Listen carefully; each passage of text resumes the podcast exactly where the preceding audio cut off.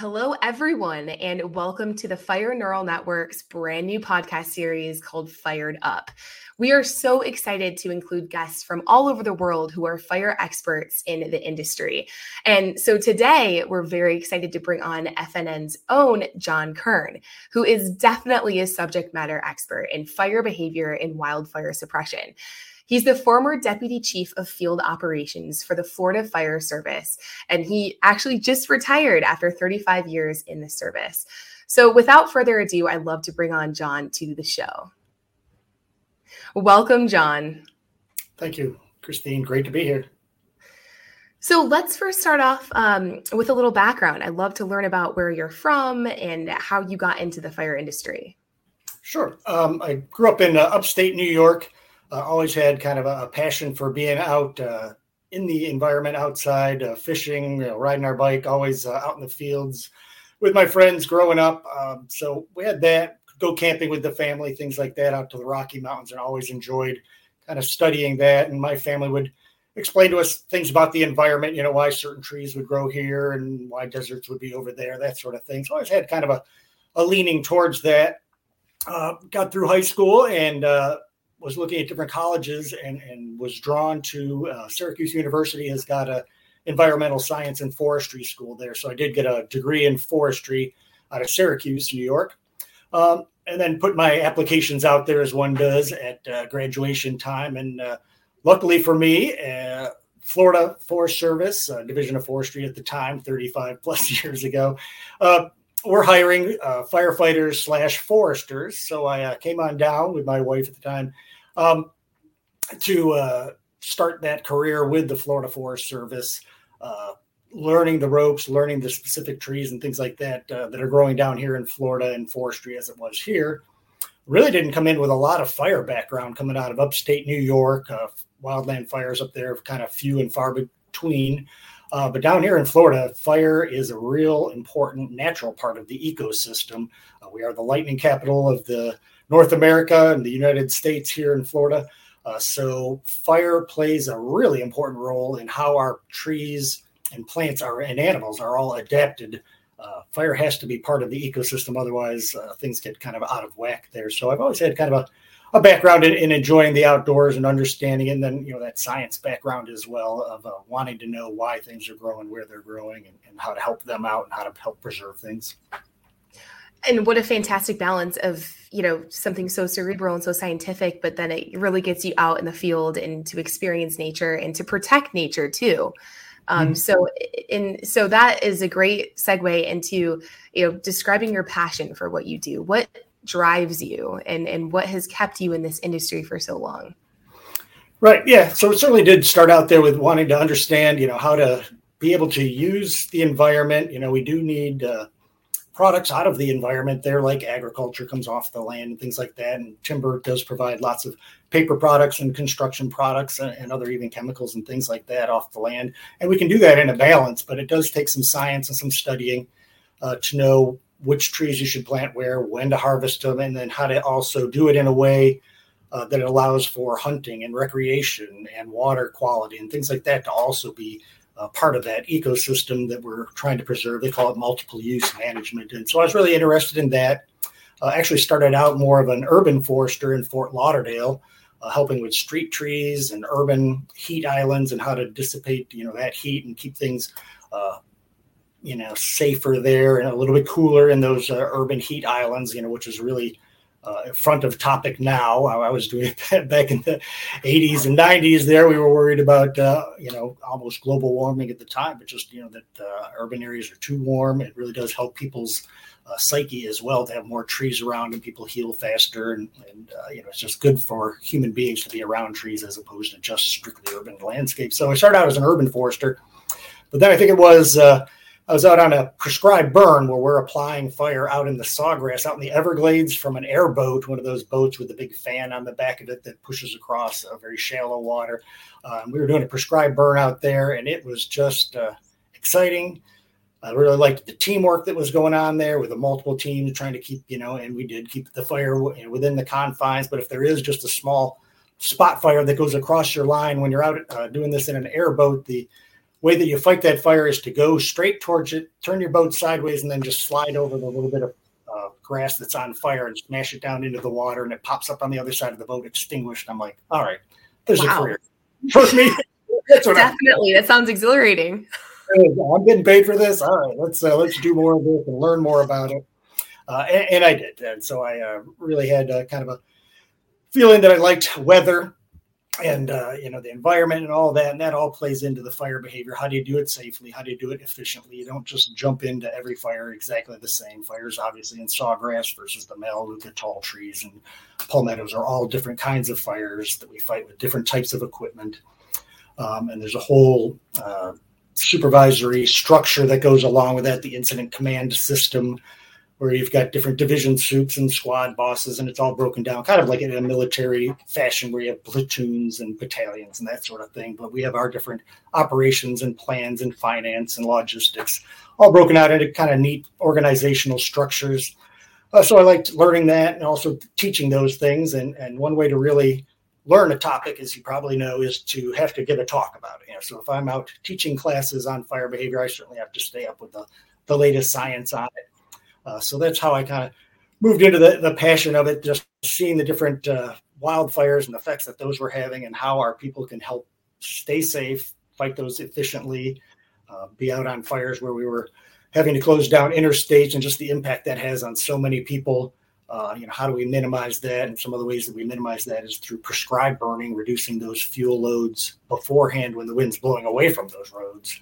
Uh, take care of it then so that if a lightning strike does come along later on, those fuels have been burned recently and it's a less catastrophic scene. Uh, so just, you know, all that uh, teamwork, science, uh, the action of, uh, you know, fighting fire out there, that dynamic uh, circumstance that you're working in is all just uh, very exciting to me. And, and I wanted to help our people learn more about it, help the public learn more about it. I was a public information officer when I was down in South Florida for a while, explaining to the news media to the public, you know, what's going on with our wildfires and what the effects might be and the timing of when we might be able to get things under control. So that was all uh, very oh, interesting. You've done it all. Well, yeah, you try. The, the, Florida Forest Service is good about that, starting out uh, kind of at the bottom, learn the basics there before they put you into a, a more leadership role, where I did eventually end up uh, on our incident management teams as well as day to day operations with forestry. Yeah, so it sounds like you've been exposed to all the different facets of the fire industry. And I'm curious through the years that you've been in fire, how you've seen it progress. You know, speaking specifically about mm-hmm. technology, mm-hmm. if you can speak a little bit about how. Yeah, oh, certainly. Yeah, yeah. Well, so, so, being the old guy uh, here in the room, that uh, the uh, it has changed a lot. When we first started out uh, with our fire behavior, it was all literally lookup tables in books um, we were sharing a story the other day with, with some of my other retirees where in the county there was one person had the aerial photos and you would buy the aerial photos every few years. You could afford to buy the book of aerial photos and we would put a sheet of plastic over it and we would write on that because it couldn't ruin the one set. And nowadays obviously everybody reaches for their phone this is exactly where we are on this fire with a map that's geo-referenced and all that. So our, our fire behavior started out uh, very much the same way. We'd look up tables, we'd come down the column with the temperatures here and the humidities there. That gives me a dew point of this number. And then we would plug that into another worksheet, draw some graphs around it, come up with it, get a ruler out on our paper maps, draw where we think it is on that part, and then redo all those calculations on a different part of the map go over to the third part of the map where the fire is going backwards and have to do it all over again, uh, all by paper, all in a time crunch. And then again, how do you share that? Now, okay, great. Now I have the map. How do I get that out to the hundred firefighters that we've got right. you know, on the scene? So you would have a briefing with a board. Everybody would have to apply to it. As soon as something changed, you know, it was very difficult to really relay that in in a, a good situational awareness, common operating theater, things that we have nowadays. So it started out uh, slow computers, uh, DOS programs where you had to type the word run in and list and see what you had, and just, you know, really uh, almost laughable at this point, but it was what we had. I made the use of it. So nowadays, we have got satellites circling around. We have got uh, layers upon layers of GIS information about our fuels and the slope, and the weather is so much better. It's down to several kilometers of digital forecasts every hour. They can tell us when the sea breeze is going to be coming in, uh, things like that. So our ability to have a much better product out there for our firefighters, for the planners, is is just outstanding. We can do uh, one hour, two hour, we can go out three or four days with really good accuracy. And an important thing that we're that we're doing nowadays, especially as these fires are just getting so big. Uh, I've been on fires, uh, going through my little list there, but uh, in most of the western states, Montana, Idaho, Washington, Oregon, California, um, and especially recently out in California, it seems uh, with these mega fires literally getting to a million acres. Um, when I was starting out, if you were out west on a fire that was 50,000 acres, it was a very big fire. 100,000 wow. acres. Wow. Pretty rare to be on that. Now I've been on fires that, oh, yeah, we're at 500,000 acres and going. People are going to the fire for two weeks, coming home for a couple of weeks, coming back to the exact same fire because it's still going uh, for shift after shift. So, not only do we need to do those fire behavior forecasts for one or two days, we're having to look months out or even mm-hmm. certainly weeks and weeks out, but months out and we do have got that uh, technology now. We've been gathering the data, the weather, uh, for months and months uh, across the summer, and then storing that for the past 20 or 30 years at some locations. And we can use climatology to say, okay, here's where the fire is now. What is the probability of it actually making it to the top of this mountain or down this to the Snake River and where the cabins are? And how long will that take? And it could be weeks and weeks out in, in front. But we're looking at those uh, possibilities now, you know, not just where's the fire right now and where's it going to be in a couple hours, but days out and weeks out as well. And we never had that ability in the past to, to be able to crunch those kind of numbers out on the on the wildland fire scene. And, and again, the communication to our crews is so much better now too through uh, the use of infrared airplane, you know, airplanes going by, getting us an infrared map of where it's at. We can down download that to our computers uh, make it geo-referenced and then send it out in various programs to people that they have on their phone so they know exactly where they are on the ground and where that hotspot that we're interested is you know exactly 200 feet in front of them and off to the right a little bit so that they don't have to search and search and search in these dangerous rocky conditions for that little bit of smoke they're able to really get directed in there very well uh, and that actually reminds me of another one of the technologies we got up there is the drones that we're able to use nowadays. Yeah. It's just something that, of course, we had back in the day, one, maybe two helicopters in the entire state of Florida. So we'd have a fire that we would need uh, a, a, a, helicopter on. like, well, we can get it to you there probably tomorrow afternoon. And, and you're you're fighting fire right now. You've got fires crossing wow. roads right now, and they're offering you a helicopter tomorrow, which we would take because it was yeah, going to tomorrow. Uh, but nowadays, it's uh, we've got five or six or seven helicopters that we can use. The U.S. Forest Service has some that we can borrow, and then, uh, like we were saying with the drones, those are uh, just another platform that we can immediately launch. Sheriffs are carrying them, local fire departments have got them. We can get it up, get that aerial view, make sure our bulldozers are going in right where they should, but not get into trouble with a hidden canal or something out there that they wouldn't see until too late. So, just uh, all sorts of different uh, aspects of technology have just have blossomed, and it is just uh, great fun to be part of that. Absolutely. And unfortunately the scope of the fires have increased, but fortunately the technology seems like it's it's been catching up. Um, so I think that's a perfect segue to chat about FNN. So super exciting company using AI to detect wildfires in record breaking times. Uh, I'd love to just ask you a question about how you found FNN, um, the work that you do with FNN, and and why you believe in this product. All right, yeah, it was kind of kind of the other way around. I didn't find FNN; they found me. Um, we had the, the, the company leaders Istvan and Tomasz Krezi there uh, developed a new innovative way of further analyzing lightning strikes. You know, uh, in the past, we talk about that technology. It was we would be able to get a map that was you know hours and hours, perhaps a day old of yesterday's lightning on a big statewide map, and it would just have positive or negative lightning strikes on it, two different types of lightning. And they would say, oh, those positive ones are, are, a little bit more dangerous, but there are so many negative ones, they're dangerous too. So it would just be a map covered with lightning strikes. And that's something, but close to too much information. But I, but uh, the Cressis there were able to develop this new detection system that looks at long continuous current lightning.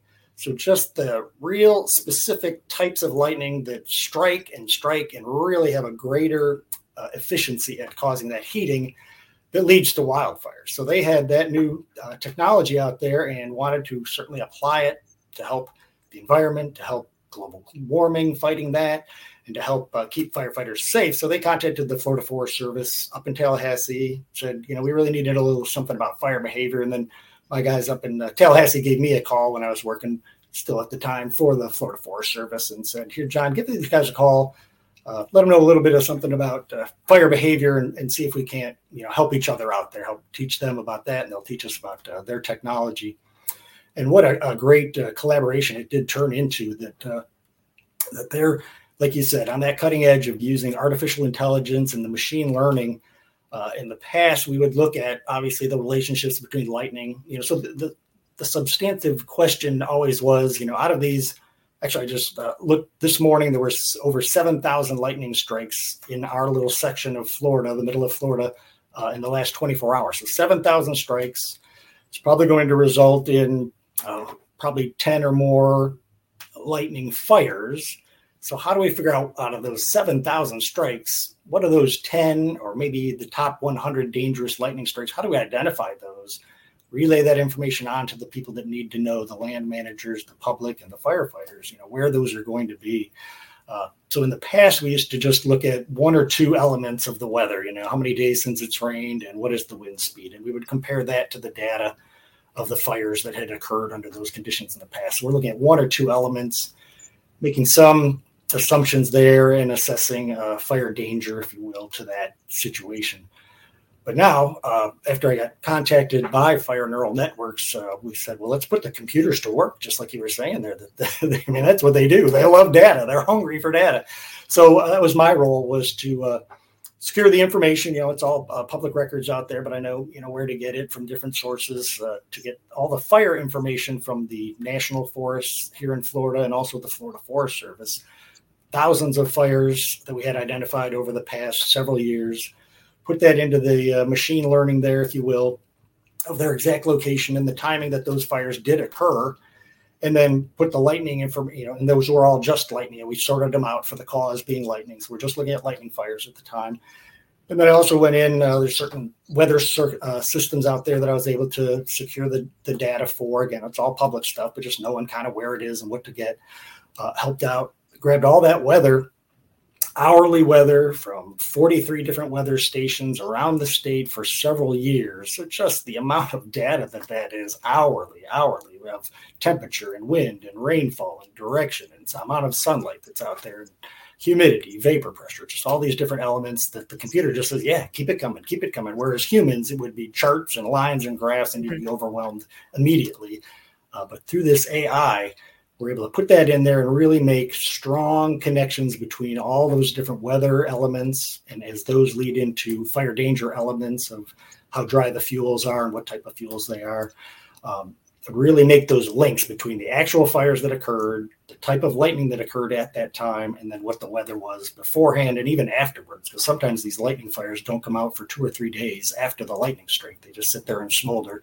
And so we need to know what is it that lets them smolder and then come out a couple days later and how do we warn people about that so it was really exciting to put those machines to work where uh, before it used to just be charts and uh, graphs and things and, and now we're, we're making some really good progress there definitely and to be able to leverage that data it's it's just such a deep level of data that you haven't had before has mm-hmm. that mm-hmm. helped you know the department strategize in specific ways in terms of you know understanding patterns of different lightning strikes and locations and uh, how helpful has that data been for right. um, oh it has it has been helpful and it is only going to get uh, better and better as we analyze more and more of, of, the fire data. We've got a great relationship with the current folks there in florida uh, with the florida forest service. We've got 10 detectors out located around the center of the state, which is where most of the lightning occurs and uh, many of the, of the, fires there.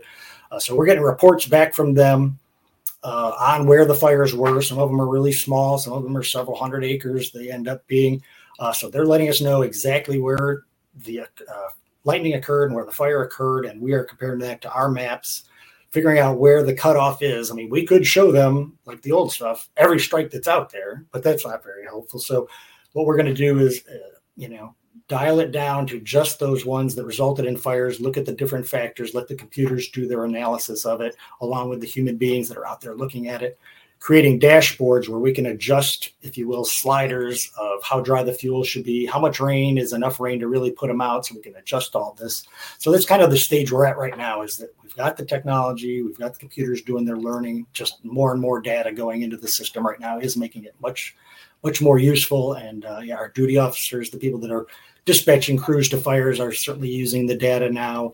Uh, they can use that lightning, lightning information to give people a heads up that are out, even in the recreation or just out marking timber to let them know about lightning that's occurring in the area. It's not just the, the fires, but we want to keep all of our people that are safe out there that are also working in the field. Absolutely. So, as we're winding down uh, for this episode, one last question for you. Do you have mm-hmm. any words of advice uh, to other fire departments or people in the fire industry? Yeah, I guess it would be to uh, you know keep an open mind about uh, the use of technology out there, and and to have uh, like we do with the fire neural networks, lots of young, innovative, super smart people working there. Um, it's easy to keep doing the same thing over and over and say, yeah, we've been fighting fire for 35 years and uh, you know we know how to get a call about a lightning strike and we can send the bulldozers out there and catch it most of the time and certainly keep people safe most of the time but why not use uh, satellite imagery why not use gis to share information about the actual fuels to uh, notice the changes to know where we've had prescribed burns that would offer opportunity to our firefighters uh, use this uh, machine learning and the ai to look at weather patterns over longer periods. Um, use the drones that are available to us to get up and look at these fires so that we don't have to put people out there on the ground, stepping over rocks, interacting with dangerous wildlife out there. Tree falls are a very dangerous part of firefighting. Uh, so, anytime we can limit humans' exposure to those dangers while still providing you know, the needed fire suppression out there, I think the idea is just to to keep your mind open, look for new solutions, new ways of doing things. Uh, the climate is clearly changing. Uh, people's expectations are still there that fires can be controlled by humans. Uh, that is getting tougher and tougher to do. So we need to find our help, find our planning, find our better efficiencies everywhere we can. And Fire Neural Networks is certainly helping us do that.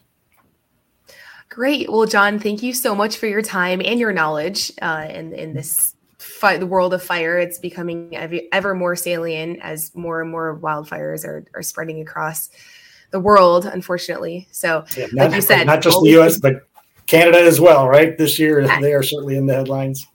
Yes, definitely. John, thank you so much. Appreciate it. Happy to do it. Thank you.